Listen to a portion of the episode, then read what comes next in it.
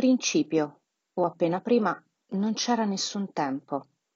Secondo i cosmologi l'universo è iniziato quasi 14 miliardi di anni fa con una grande esplosione e in un istante si è espanso fino ad una dimensione simile a quella attuale e continua ad espandersi a una velocità maggiore di quella della luce. Prima di tutto ciò non c'era nulla, nessuna massa, nessuna energia, nessuna gravità, neanche un movimento, un cambiamento e nessun tempo. A quanto scrive Alan Burdick nel Perché il tempo vola, collego alcuni pensieri.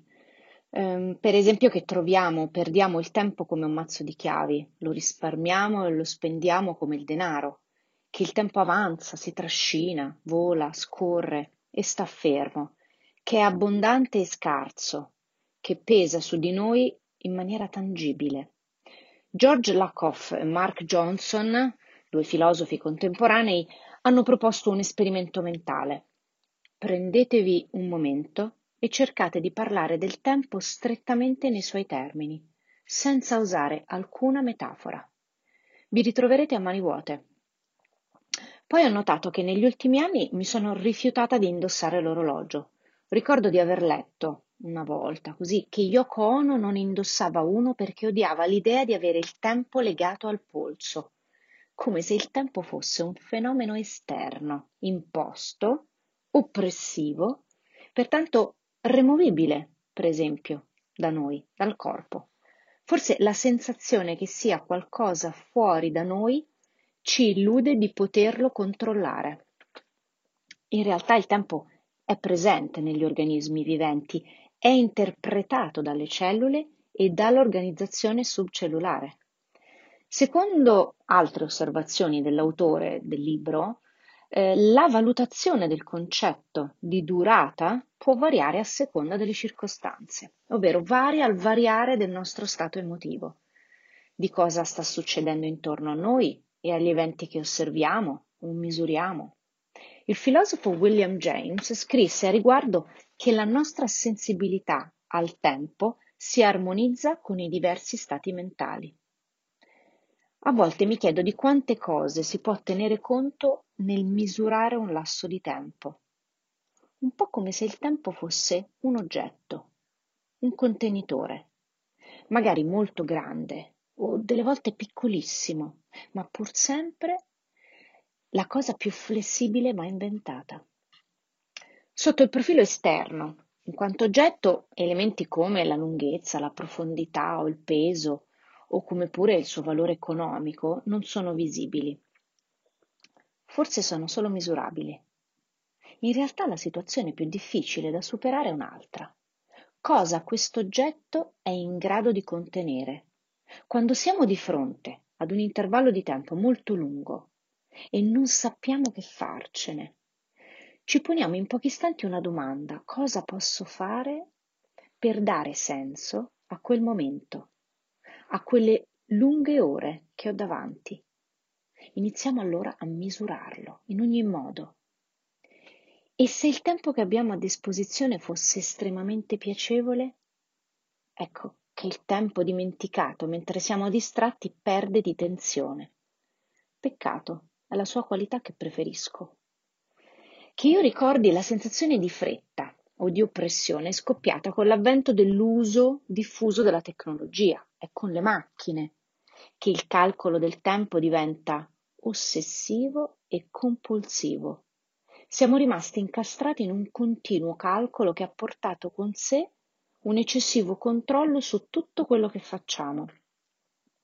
Perché non rallentiamo? Potremmo tenere a mente molte più cose perché non immaginare di allungare invece di ridurre? Non focalizzarsi sull'intenzione di osservare invece di accontentarci solo di vedere? Ci sono degli esercizi di cui avremo bisogno per cambiare punto di vista sui fatti e sugli oggetti, proprio sulla forma delle cose, perché quella forma, come del resto la forma dei pensieri, delle parole, non è standard non è una taglia unica. la responsabilità di accettare o contrastare quanti ci impongono l'idea che il tempo sfugge o che ci opprime è nostra.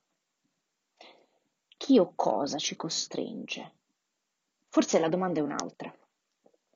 Siamo ancora capaci di discernere qual è il momento migliore per dire qualcosa o per tacere? Il momento migliore per attendere o riflettere su quanto sta succedendo intorno in questo preciso momento. La preoccupazione all'ordine del giorno è che siamo in ritardo, ma a fare cosa?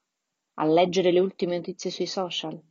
A sfogliare un quotidiano di cui comunque andrebbe controllata la veridicità e le fonti della notizia? O siamo in ritardo sul lavoro da organizzare per domani senza alcuna certezza e contezza di quanto possiamo fare oggi?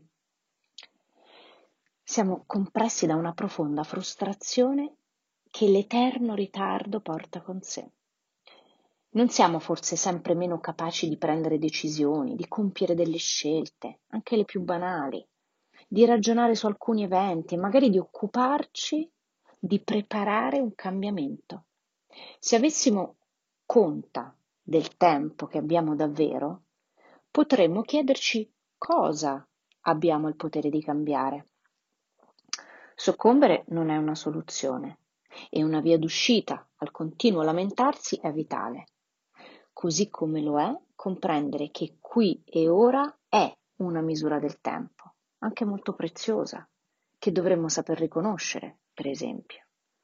E se cambiassimo la nostra percezione del tempo, e se quel millisecondo che può cambiare la nostra vita e quei nanosecondi che possono influenzare il corso delle decisioni fossero considerati non come unità, ma come parte di un intero. Cosa accadrebbe se quel momento, che chiamerei l'eterno millisecondo, fosse fatto da noi? Difendere la misura del tempo è forse un'utopia, ma pensare che sia possibile è coraggioso. Credo si possa reagire a chi ci limita la durata delle cose, perché è nell'esercizio della nostra libertà, su quella percezione che siamo in grado di generare nuove idee e da queste far nascere una nuova misura del tempo.